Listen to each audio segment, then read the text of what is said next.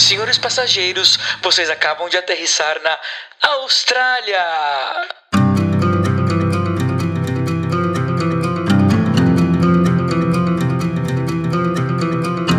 Caramba, a gente veio passar longe mesmo. Agora é tipo, é boa noite, boa tarde, bom dia, né? O oposto. Estamos a doze horas de diferença. onze e meia, porque a gente tá em Adelaide. É meia hora. Eles têm na Austrália... Cara, isso eu não sabia. Eles têm essa meia hora de diferença. Não é na Austrália, né? Adelaide, onde a gente tá. Sim, mas tipo, a, a, a, quem decide é federal, né? O país decidiu isso, o país decidiu que dentro do país vai ter meia hora de diferença. A gente já tinha visto isso no Irã.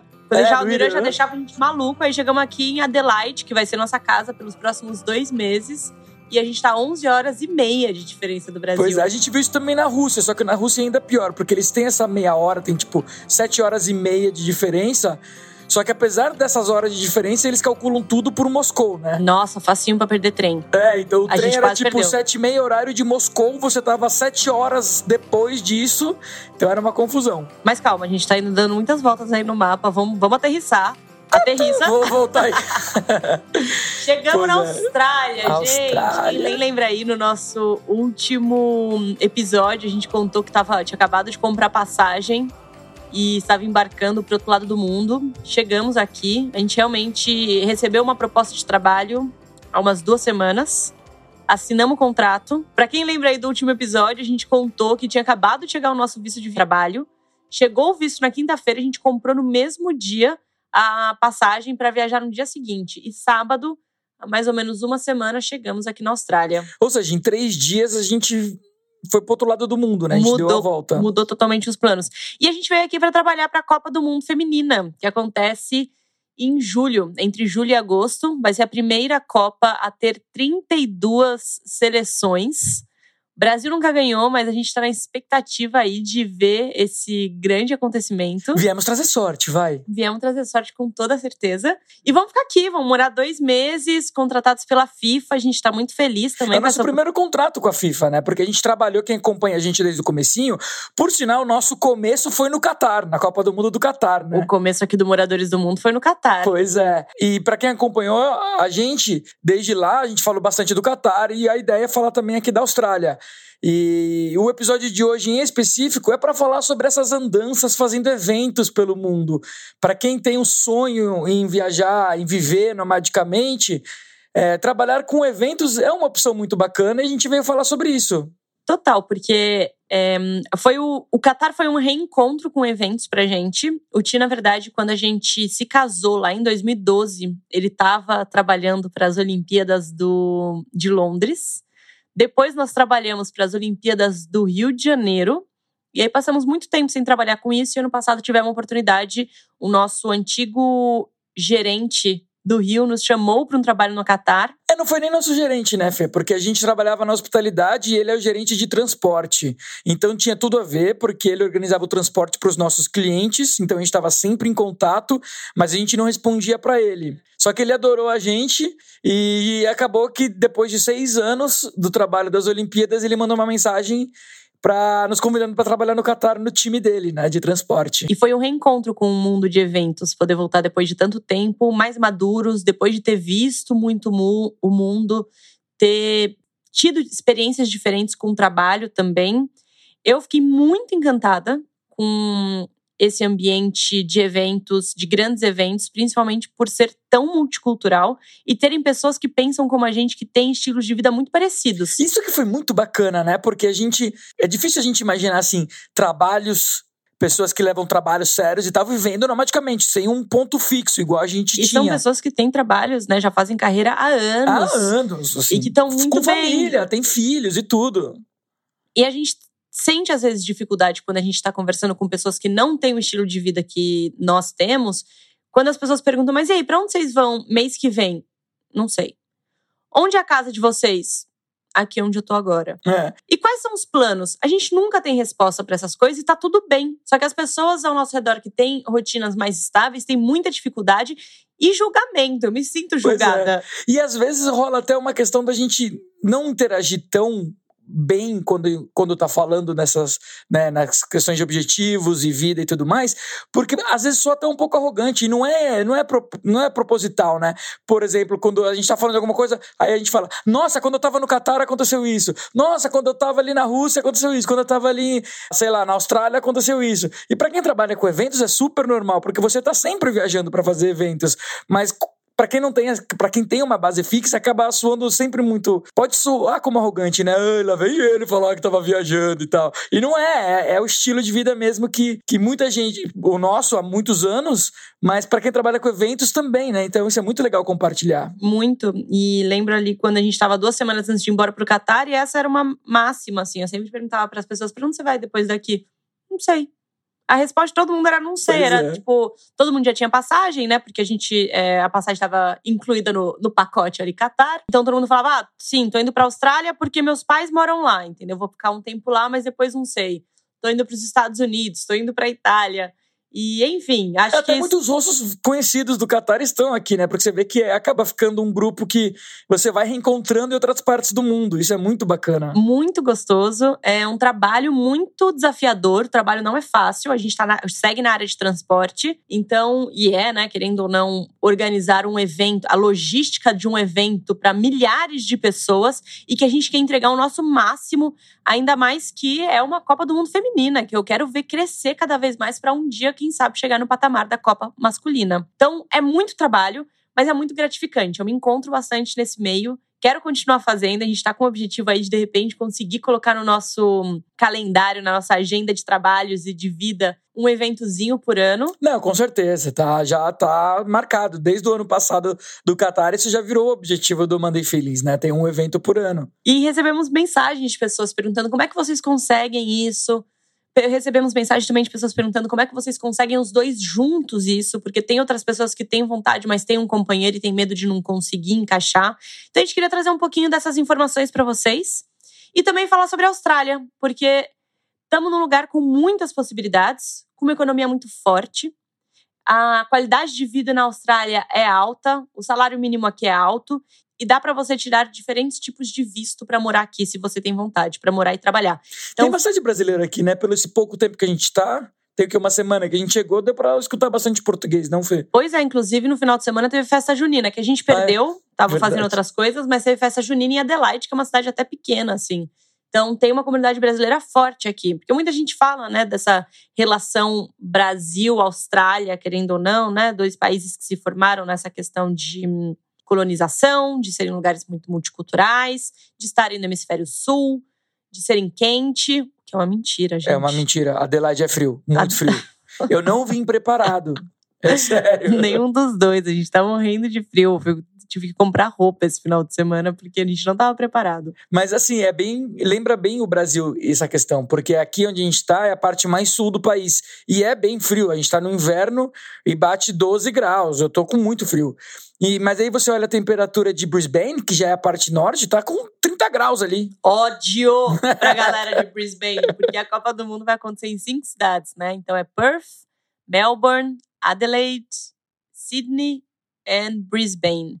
E então tem equipes trabalhando nessas cinco cidades, a gente veio parar aqui em Adelaide. Jogaram a gente no mais frio, no mais frio, no mais sul. Deviam colocar a galera que já tá acostumada com frio pra pois cá. Pois é, joga bem os brasileiros, pô. Mas vamos lá, então contando um pouquinho sobre eventos. Pra quem tem curiosidade de saber um pouco mais sobre essa área, eu acho que o melhor lugar pra você procurar informações é o LinkedIn. É onde a gente vê as pessoas do nosso meio, assim, compartilhando muitas informações sempre que tem vaga. E são muitas áreas diferentes. A gente tá meio que se especializando agora na área de transportes, né? Porque a última Copa a gente fez nessa área e essa a gente tá fazendo de novo em transporte. E a gente tem bastante experiência em hospitalidade. Só que hospitalidade é mais nichado, né? É, dentro de eventos grandes, você acaba que não fica...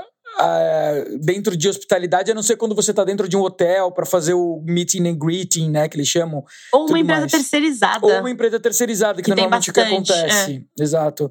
E, então, mas isso a gente já tem bastante experiência. E no transporte a gente se encontrou no Catar. E é muito interessante, é uma área que eu não fazia ideia, assim, que, sei lá, nunca tinha muito mergulhado nessa indústria. E, e é muito legal, porque é meio que o que rege o dia a dia das cidades, dos eventos, de tudo. Então é poder ter uma ótica de coisas cotidianas, mas de uma forma diferente. Entender realmente como funciona o transporte, né? O, a logística dos lugares. Para você que nunca trabalhou com evento, eu recomendo começar em eventos pequenos. Coisas, sei lá, um, um, um show que vai ter, um, alguma apresentação que vai ter na sua cidade. É, entra no mundo de eventos, começa de um, eventos pequenos, que você vai perceber que é um mundo meio nichado. E aí tem o seu, seu chefe que conhece outras pessoas, outro que conhece outras pessoas, e de repente você vai ver que você está escalando, até você ter uma oportunidade de trabalhar num evento grande, e uma vez que você está dentro, você está dentro. E tem evento no mundo inteiro. Arábia Saudita e Catar e Emirados Árabes, por exemplo, tem, estão se abrindo cada vez mais para o mundo. Estão recebendo Fórmula um, recebem também Asian Cup, teve a Expo em Dubai também, que é uma feira cultural de tecnologia. Inclusive, essa região do mundo é nosso objetivo, né? Porque não só eles estão fazendo muitos eventos, como eles pagam muito bem. Eles pagam muito bem e a gente tem interesse de conhecer a Arábia Saudita e tal, e como morador, né? Então seria interessante, a gente está com os olhos voltados para lá.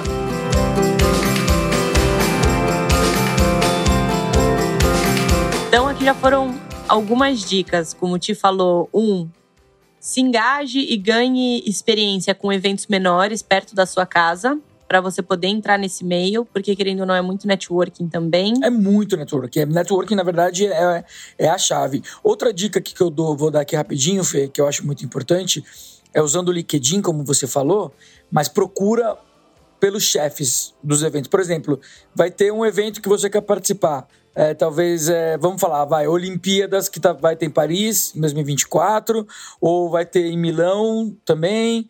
É, procura um evento que você quer participar. Entre em contato, começa a procurar quem são os chefes do, da, da área que você quer participar, seja em transporte, seja em... Tem tudo, gente, é credenciamento, é, tem... credenciamento... É, mídias, tem hospitalidade, como a gente falou, tem a pessoa que cuida, por exemplo, só dos Uniforme. hotéis, dos uniformes. Enfim, pensa que um evento dessa magnitude, que recebe até, às vezes, um milhão de pessoas, né, tem todo, toda a questão por trás desse evento tem que ser...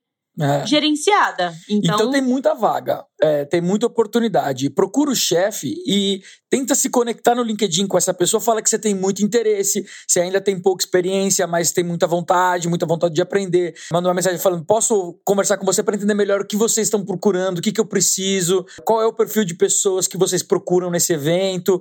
É, de uma maneira mais pessoal mesmo, para aí a pessoa já vai saber quem é seu nome. Você se prepara, manda um currículo personalizado em cima dessas respostas que essa pessoa te deu, e aí quem sabe você tem uma chance de entrar. E uma vez dentro, você vai perceber que, que você está dentro, porque você vai fazer um monte de contato, você vai entender bem melhor como funciona o mundo de eventos, e daí em diante é só começar a aplicar para os outros eventos e através dos contatos que você vai fazendo. E tem muita demanda por profissional capacitado, né? Pessoas que tenham vontade de trabalhar e que tenham experiência. Então é realmente construir isso que você vai ver que é mais tranquilo você estar, de certa forma, dentro desse, desse meio, sabe? Você vai fazendo seus contatos. E a terceira dica é fazer um levantamento de eventos que estão acontecendo ao redor do mundo, porque às vezes você nem imagina, mas Baku, a capital ali do Azerbaijão, recebe... Achei que você estava xingando alguém.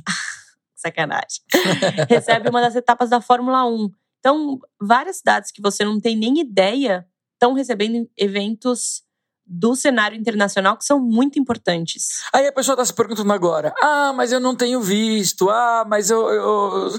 com o passaporte brasileiro eu não consigo. Nada a ver. Eles, eles pagam o seu visto, às vezes pagam até a sua passagem, às vezes não. Por exemplo, aqui na, na FIFA, contrato com a FIFA, eles não pagam a passagem de avião. Então você tem que ir por conta própria.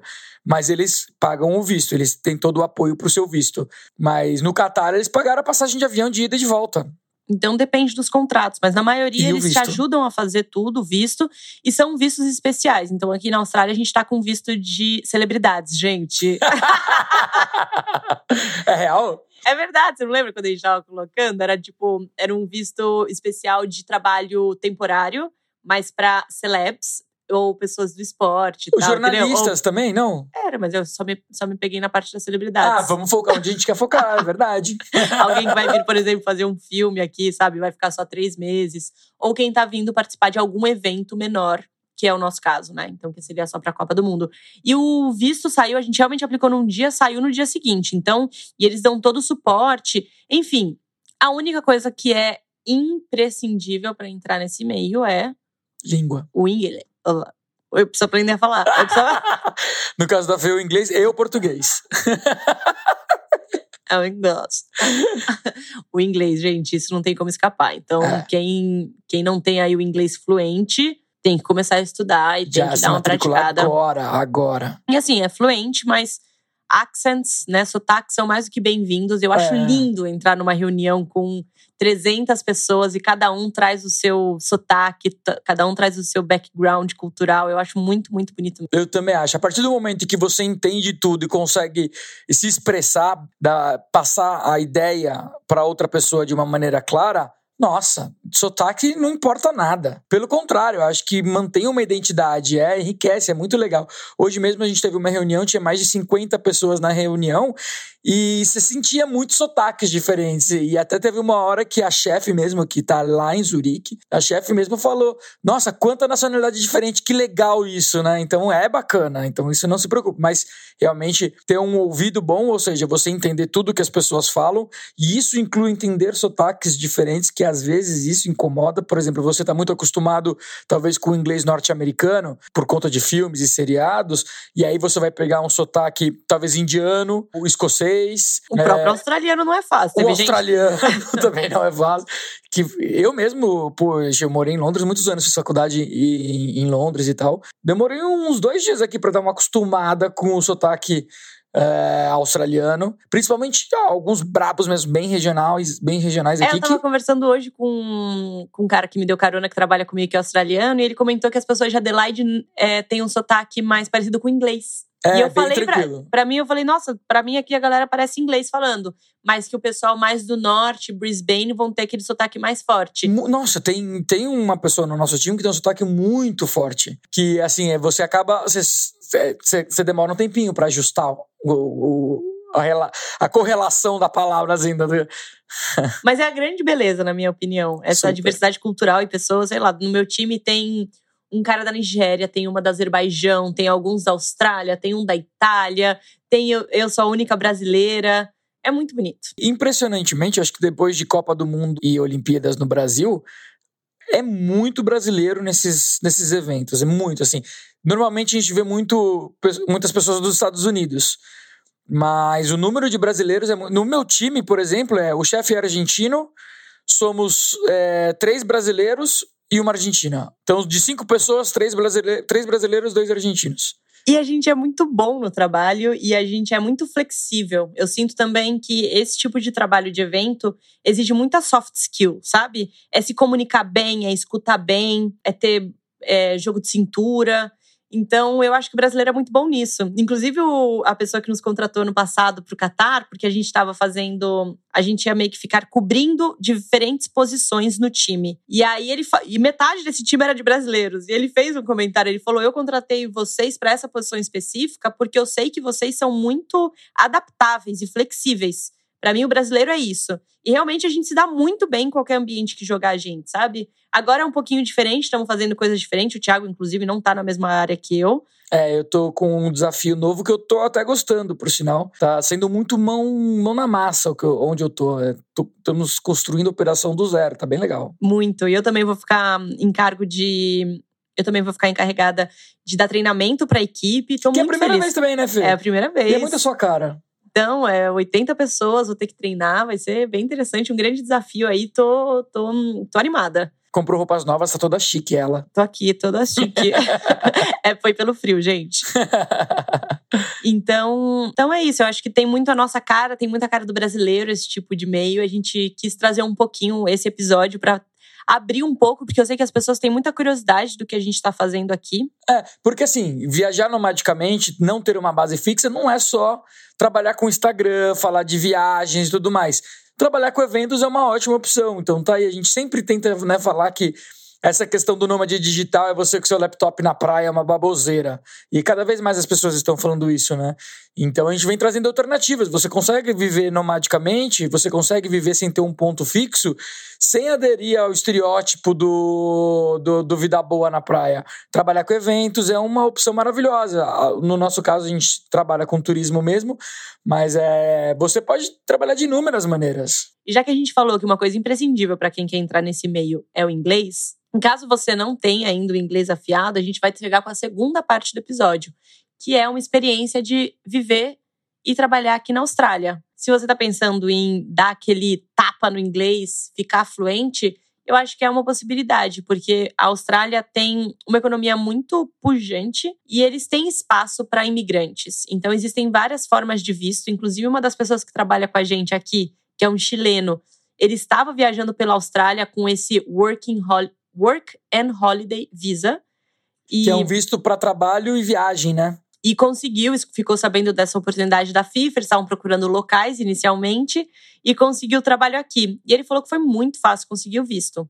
Eu estava dando uma olhadinha, para brasileiro talvez não seja tão fácil, porque eu acho que eles alocam Números, números né? números específicos para cada país. Então, para todo o Brasil, são quinhentos vistos. Por ano. Por ano. E você tem que ter até trinta anos só. Então você tem que aplicar até você ter trinta... Na verdade, até trinta anos e onze meses você ainda pode aplicar. Isso, assim, isso é ruim para o brasileiro, porque para o chileno ou para italiano é trinta e cinco anos. Não, minto, para o chileno não. Mas para o italiano, para o europeu, ele é trinta e cinco anos. Então, se você tá com um passaporte europeu, você tem até trinta e cinco anos, onze meses e trezentos e tantos dias aí. Mas pro brasileiro é trinta anos mesmo. Então, você tem aí... O primeiro quesito é meio chato, né? E a Austrália fechou as fronteiras durante a pandemia. Tolerância zero. Ninguém, nem quem era australiano mesmo estava conseguindo voltar para cá. Então, agora que eles estão se reabrindo, o país está sofrendo... por muita falta de mão de obra. Então eles estão com muita demanda de trabalho, porque não tem muita vaga e não tem profissional aqui. E ele já tem uma cultura de muito tranquila aqui na Austrália, onde o australiano normalmente trabalha seis meses e viaja seis meses, né? Então normalmente ele já tem uma falta de mão de obra, já tem uma demanda alta de mão de obra aqui por conta dessa cultura bem tranquila que tem o local, né? Que normalmente ele, ele gosta de trabalhar seis meses, como o, ele, o salário mínimo aqui é alto, ganha bastante dinheiro. E uma coisa interessante, você trabalha é, em serviços manuais, pedreiro, pintor e tal, você ganha uma nota, vale muito, assim. E ganha, faz uma nota em seis meses, passa seis meses viajando ali pra Tailândia, Indonésia, onde gasta pouco. Então faz parte da cultura faz local parte. Essa coisa de você também não ficar muito se matando, sabe? Pelo trabalho. Tem a questão do lazer também. E aí aumenta a demanda pra mão de obra, vem o brasileiro querendo trabalhar e dinheiro, vem aqui trabalhando inteiro e fica bem. E o Work and Holiday Visa te permite ficar por até um ano trabalhando aqui na Austrália. Antigamente eles tinham a exigência de que você tinha que trocar a cada seis meses de trabalho, porque eles querem que você gire pelo país. E acho que três meses você também tinha que fazer numa cidade isolada. Então era ficar numa fazenda, é, colhendo uva, por exemplo, alguma coisa do tipo. Mas agora nem essa exigência mais está tendo por conta dessa falta de mão de obra. Então é uma hora muito boa para vir quem quiser. O visto é caro, custa quinhentos dólares australianos, que dá coisa mais ou menos de quatrocentos dólares americanos. E você precisa provar um dinheiro em conta? Você precisa comprovar cinco mil dólares australianos na conta, que dá mais ou menos de quinze mil a dezoito mil reais. Então você precisa ter esse dinheiro, precisa pagar os quinhentos dólares australianos, mas querendo ou não, é um dinheiro que você conseguiria reaver em muito pouco tempo chegando aqui na Austrália. Fora, fora a experiência de estar tá morando na Austrália, você vai aprender a falar inglês, vai ter contatos, toda essa experiência de vida que conta bastante, né? E pode renovar também depois por mais um ano. E nada impede, de repente, de conseguir um contrato mais longo. Não sei se com esse Work and Holiday Visa você tem a permissão de, de estender e até já emendar numa residência, alguma coisa assim. Acho que não, não mas você já vai tem. fazer contatos, né? Não, o que acontece normalmente, você pega um trabalho no final do seu, desse, desse visto que você tá e uma empresa, ela acaba te patrocinando. E aí você muda o seu visto de ser esse Work and Holiday Visa para um visto de trabalho mesmo. E aí, mas esse visto de trabalho ele tem que ser patrocinado por uma empresa. Se eu não me engano, dura três anos, de três a cinco anos, até você conseguir a sua residência permanente. E aí, com a sua residência permanente, você está livre para buscar o emprego que quiser, fazer o que quiser.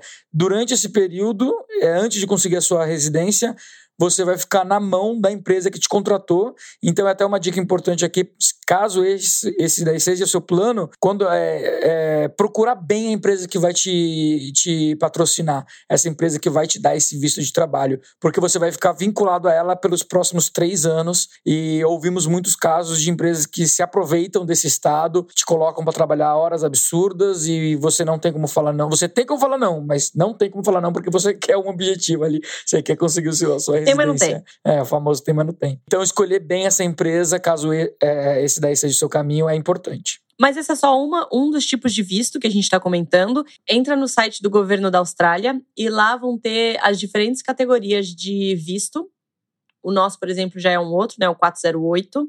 Tem esse Work and Holiday Visa e tem vários outros que são para profissionais que eles precisam aqui. E tipo que estão da em saúde, falta. Né? Tipo da saúde. Inclusive, olha isso. Escutei hoje de um australiano sobre a questão de faculdade ser pública aqui ou não. Eles falaram que... Ele me contou que antigamente era. Hoje em dia, ela, ela não é mais. E o governo te dá um empréstimo. No caso de você cursar um, uma carreira que tenha demanda no país, que tenha falta aqui, você não precisa pagar de volta. Agora, caso seja uma profissão que ele já tem o suficiente, você precisa pagar de volta. Mas que absurdo. Isso varia, assim, anualmente eles decidem, ah, esse ano tá em falta de enfermeiro, mas não tá de engenheiro. Então, quem é engenheiro ele paga. Ele fez um comentário, por exemplo, de advogado. Ele falou, a gente não precisa mais de advogado aqui. Entendeu? Então, acho que advogado já é uma profissão no que... mundo, que esse cara...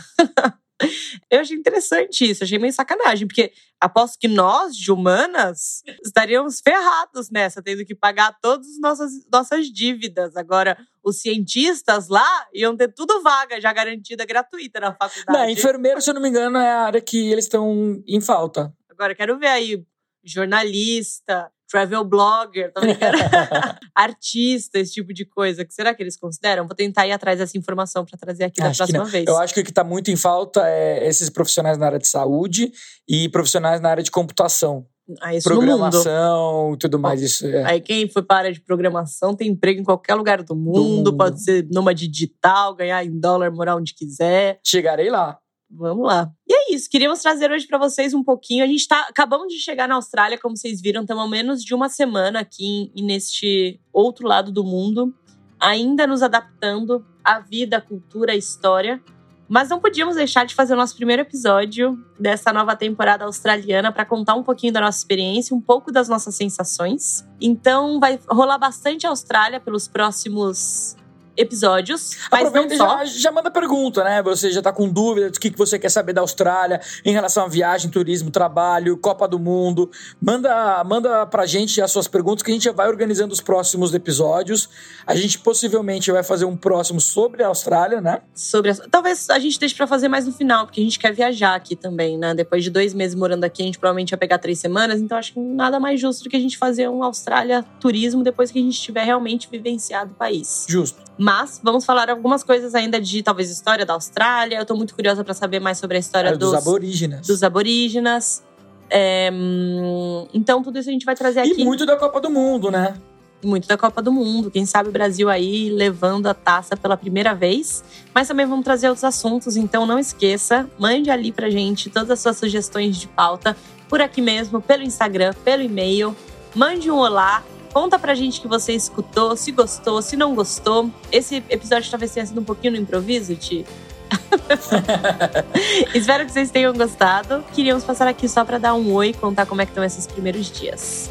É isso, gente. Muito obrigado. Boa noite, boa tarde, bom dia pra próxima vez, porque vamos continuar do outro lado do mundo.